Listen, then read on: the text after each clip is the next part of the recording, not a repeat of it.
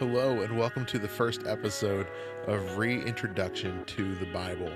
I'm Jesse Miller, and I'm glad that you have chosen to listen to this episode and take a little bit further of a journey into the Bible, into the biblical text.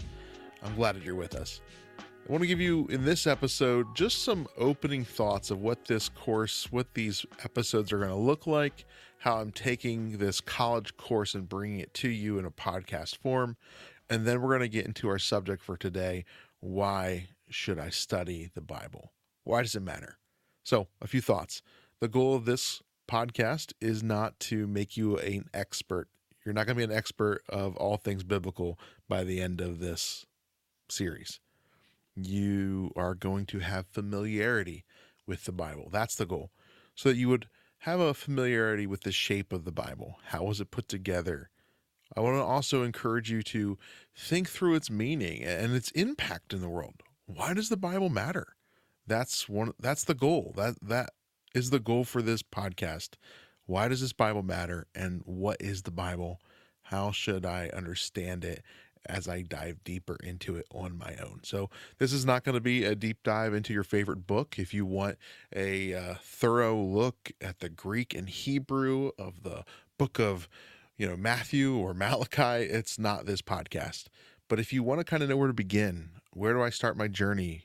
How do I rethink through things in the Bible? What perspective should I have as I engage with the text on my own? That's what we're going to talk about over the next few weeks. I also want you to realize that I might have a very different theological perspective than you do. You might be coming into it with a worldview or a theological view that I don't take. And so I want to engage in this conversation with you with humility that we both realize that we don't know everything. I grew up in a Christian home, non denominational Protestant Christian home, and I went to a Christian school where I was taught the Bible from kindergarten until 12th grade. I thought I was going to be a director in Hollywood. Actually, I, I wanted to be famous. I had these ideas for show business, and I was ready to be the next M. Night Shyamalan and to make another Sixth Sense movie that kept people on their seat and confused them by the end of it. That's what I thought I was going to do until I realized right after I graduated high school that God was actually calling me to something different, and I felt deeply convicted to go to Bible college and then I went to Bible college. And uh, at the age of 19, while I was in Bible college, I began to be a youth pastor. And I've been in pastoral ministry for about 20 years now. And after getting my degrees, I went back and got a master's degree in biblical studies. And then I got a master's in divinity. Even with all those degrees, here's what I'm trying to say I don't know everything about the Bible. With all my degrees, I will never exhaust spiritual insight. There are still things for me to learn about God, the way He's created humanity, what His Bible, His Word actually says. I will always be on a journey to learn more, to know Him more. And I want to encourage you that humility is beautiful in this process. We, we don't have to know everything. I'm going to give you perspectives, I'm going to give you my convictions. I might upset some people with this podcast, and that's okay. Like, you don't have to agree with me. But if I can help you to think about the Bible more, then I've done my job.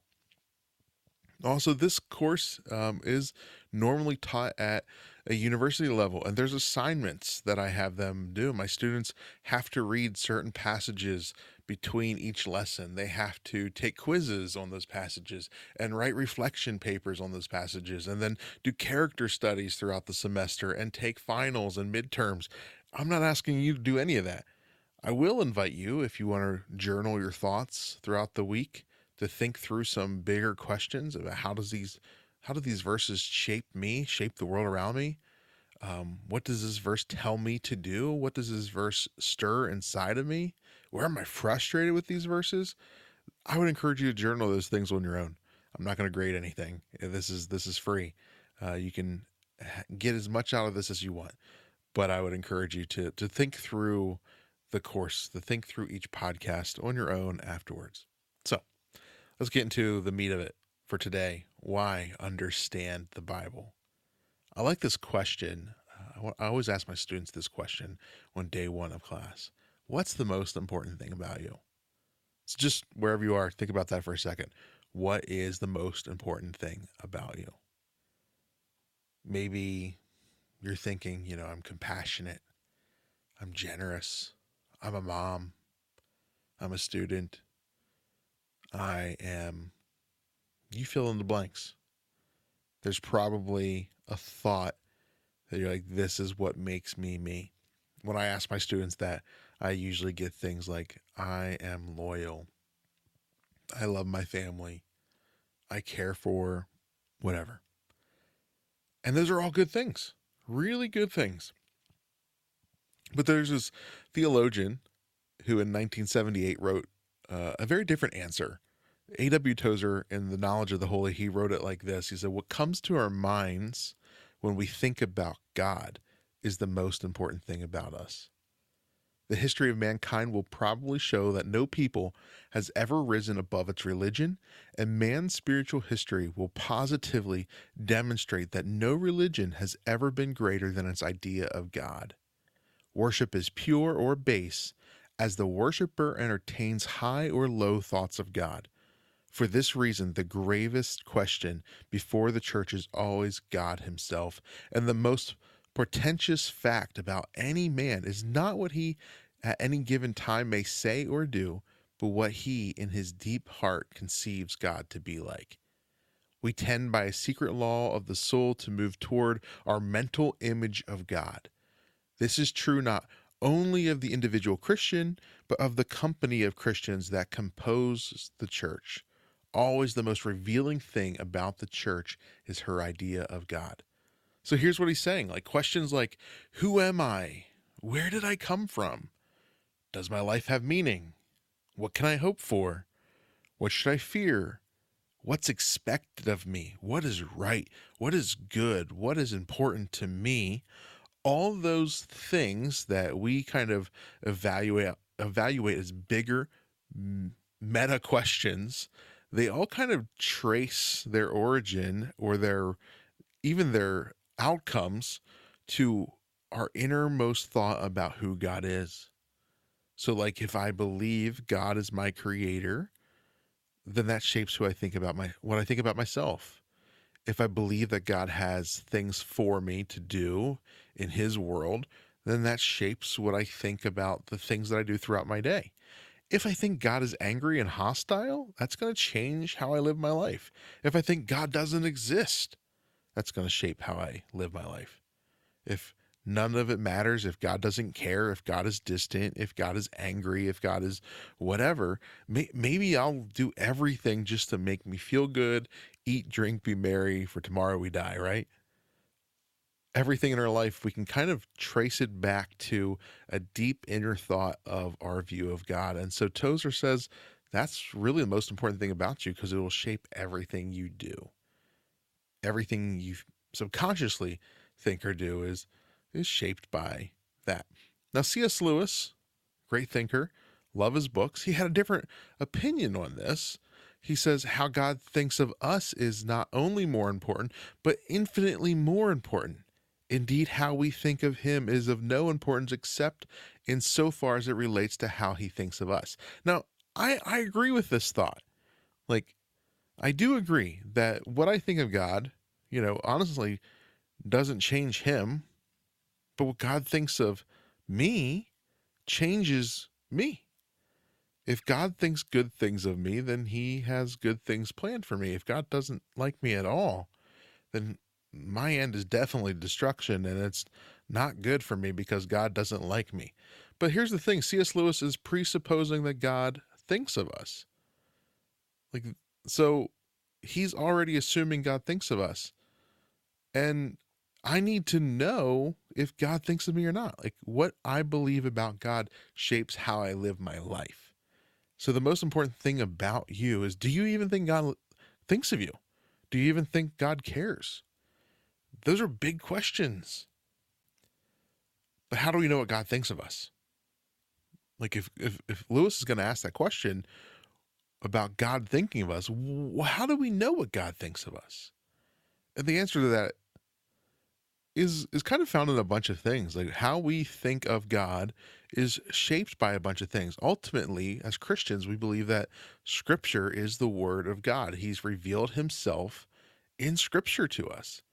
He's revealed himself first in Jesus, in the person of Jesus, that God became flesh and dwelt among us, but then he's also given us his word. And and if we believe that his word is from him, then that changes our opinions about God as well. So there's this thing though that I want to talk about for a minute. Um, it's called the Wesleyan quadrilateral, and some people will have a problem with this, and and I just want to kind of like state the case for this. I've heard people say that you know our church we only teach the Bible, and I only believe the Bible. And and while that seems commendable and respectable, I'm all for sola scriptura, like the word of God is is is good. It's revealing God. Truthfully, though, even how we read scripture is shaped by other things. There's other things that shape our view of God. And so, in this thing called the Wesleyan quadrilateral, there's these four aspects that shape how we think of God. It shapes our view of faith, right? The first thing, of course, is scripture. The scripture itself, reading the words, like that's going to shape what we think. So if I read John 3:16 for God so loved the world, well right there I think that God loves the world, right? It's in the words. That's clear. No one's going to argue with me over that, right? Or at least no, you know, orthodox Christian is going to argue with me over that. Part 2 of the quadril- quadrilateral is tradition. Our traditions shape how we think of God. Even if you didn't grow up in a high church or historic church, whatever you want to call it, you grew up non denominational, you still have a tradition. Your church has a tradition, a way of speaking about God, practices that you observe, things that you do at Christmas time or Easter time, right? Uh, certain things that your family does around the holidays. Maybe you don't eat fish, right, during Lent uh, or you you do eat fish during Lent. I mean, you don't eat meat uh, except for fish. Uh, there's these little things that shape us. I growing up in the Pentecostal tradition is that's where I was orig- where I was from. Our tradition focused heavily on the gift of tongues. And tongues was the sign of somebody believing God was real and present in their lives tongues were the sign that the spirit was flowing through them. Maybe you don't know what I'm talking about right now. That's fine. We're going to maybe get there later on. But traditions. Uh, so my tradition had a heavy view of the Holy Spirit, and some traditions don't. So your tradition will shape what you think about God. Whether you like it or not, it does. Three is reason. God made us thinking people we don't just throw all logic out the window just because we're Christians. We we use our brains to understand the text. We use our brains to see the signs of God around us. We use our brains to and science to to think about God's universe and, and who he is and and we reason about God through the scriptures. The doctrine of the Trinity is through reason. We read the scriptures and we realize that God cannot be multiple gods with multiple personalities, uh, the biblical God, but he's also just more than one Father, and then Jesus is not God. We, use reason to understand the doctrine of the Trinity Father, Son, and Holy Spirit. We'll talk about that more later on, too. And then fourth is experience. My experience shapes what I believe about God. You know, I grew up, like I said, in Pentecostalism, and I've seen God heal people. I've been healed. I've have friends who have been healed. I've experienced the movements of the Spirit in different ways. And so I believe in those things. And some people haven't experienced those things, and so they don't believe in those things. Um, your experience will shape what you believe to be true about God. God is not against experience, but God works with experience, and we put our experience, we put our tradition, we put our reason under the scriptures. And the one thing I would add to the quadrilateral and all this is the movements and leadings of the Spirit. the whole New Testament talks about the Spirit leading us into all truth. And so these things work together to shape our view as Christians about who God is, right? We, we did a, a survey in my, the city that I live in, in Scranton, Pennsylvania, and we asked people in the street, this is about a decade ago, we took a little video camera and said, hey, who is God or who, what do you think God looks like? And every person had a completely different answer. One person said he's a cool dude who hangs out in the sky and you know he's not he's very kind to everybody. So as long as you're not murdering or doing hardcore drugs. Those were his literal words. If you don't do those things then God's fine with you. Another guy said I kind of picture a guy like Macho Man Randy Savage. Another one just said he is the all-knowing, all-powerful being. Like there's all these different views of God, right? Uh, and we all have a starting point, or we all have developed ideas about the divine. We have assumptions about God and ourselves. And so I want to ask you what's your assumptions? What do you assume about God? When you think of that, ask yourself how did that assumption develop? Where did that come from? Some kind of experience in my childhood, some kind of teaching that I heard at a church, some angry guy on a street corner with a bullhorn yelling things at me. Where did I make these assumptions about God? So, your view of God has been shaped by a lot of different things. But let's move beyond how your view has been shaped. But let's think about what's shaped the world that you live in. The world that you live in is shaped by the Bible. That's just stats. That's just fact. In 2015, the Pew Research Center put out a study where they realized that 31.2% of the world considers themselves Christians. The next closest is Muslim at 24.1.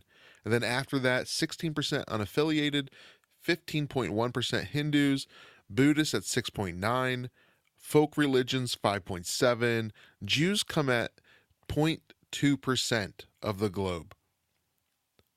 2.3 billion people, the estimation is, are consider themselves Christians. And then the next closest is Muslims at 1.8 billion. That's a lot of Christians on the on the planet. The world that you live in has been shaped by the Bible. Uh, the Bible is the number one selling book of all time and still remains the number one selling book. Things in the world that you live in, in society, have been influenced by the Bible. Uh, Dr. Mangalwadi wrote a book called The Book That Shaped Your World, and he looks at how Western culture has been influenced by the Bible, and he compares that to his Eastern worldview, how Western society and Eastern society merge, and how that the change between the two is from the Bible's influence on our culture. So areas like morality, human rights, law and order, right and wrong. He talks about in detail about how those things that we hold to be true essentially are biblical Christian ideas. The very idea of a human life having rights in itself. Not what they can produce, not what they can do, not how much they earn, not how beautiful they are, but just in their own essence as a human, they have certain rights. That's a biblical idea law and order, right and wrong. A lot of the things that we assume as Americans stem from a biblical worldview, stuff that the Bible taught. It stems from that, and we live in the the the ripple effect of that years later. Science, science has been impacted by the Bible. So think of guys like Sir Isaac Newton, right? Uh, huge mind in the scientific advancement, right? And he spent more time on theology than on science. He wrote about 1.3 million words on biblical subjects. Think about the arts. Mozart, right? Wolfgang Amadeus Mozart.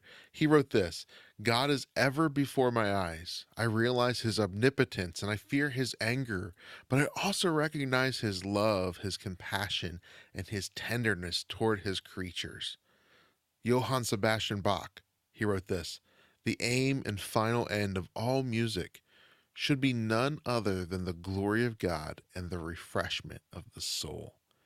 Musicians and scientists have been impacted and remain impacted by a biblical worldview. The advancement of literacy in our society, different innovations, different senses of mystery. There's a sense of wonder of our creation to the Christian mind. The Christian mind sees creation as God's world and wants to understand it more. So there's the idea that science and faith are separate is completely false. It's a complete false narrative. Some people have embraced it and some people live it out. Some people think that science is not uh, connected to our Christian faith. The Christians think that. That's completely far from the truth. Science has been impacted by Christians who take biblical ideas and begin to explore God's universe and develop things that advance humanity, advance science, the arts, beauty, music. It's this idea that we see in the book of Genesis of God giving man some kind of responsibility to co-create with him to name the animals and then in in the earliest example of God's spirit being on somebody is the artists and the musicians and the builders that we see in Genesis. The area of service, you know, healthcare industries, generosity, advocacy, these have all been impacted by early Christians, early followers of Jesus who want to care for the poor, the broken. It's throughout the Old Testament and the New Testament the idea of caring for the hurting, the lost, those that society thinks can't add anything to us. They are viewed as expendable by other religions and other people groups. The Christian worldview says no, they are worthy of our help. We should care for them. It's distinctly Christian. So, those things in our world, those things that we take for granted, are Christian ideas. The Bible, like I said, is by far the, the most, the best selling book of all time. We do see that the Bible Society's attempt to calculate the number of books of Bibles printed between 1816 and 1975 is 2 billion 458 million Bibles almost two and a half billion Bibles have been printed just in that range that we kind of calculate that number to be. Another survey uh, for the years up to 1992 put it closer to 6 billion. So we're not really sure, but we do know that it's a lot. It's the best selling book of all time. The Bible is also the most shoplifted book in the world. The book that tells you don't steal has been the book that has stole, been stolen the most. See, as I was talking about the Bible impacting the world around you, a lot of this you can find in detail in Dr. Mangalwadi's book, The Book That Shaped Your World. I encourage you to, I'll put the link in the show notes. But your world has been shaped by the Bible.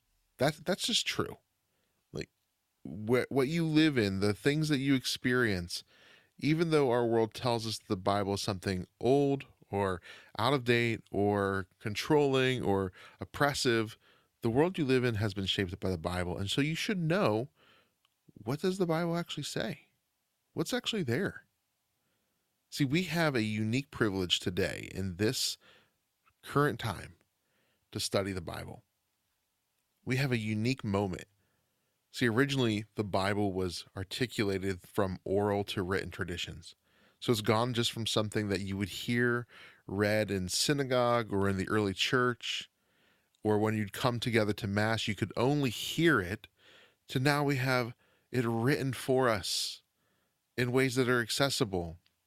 We've moved from a sense of the church can just abuse the scripture or leaders can just abuse the scripture to manipulate or to twist and that's that's happened in church history.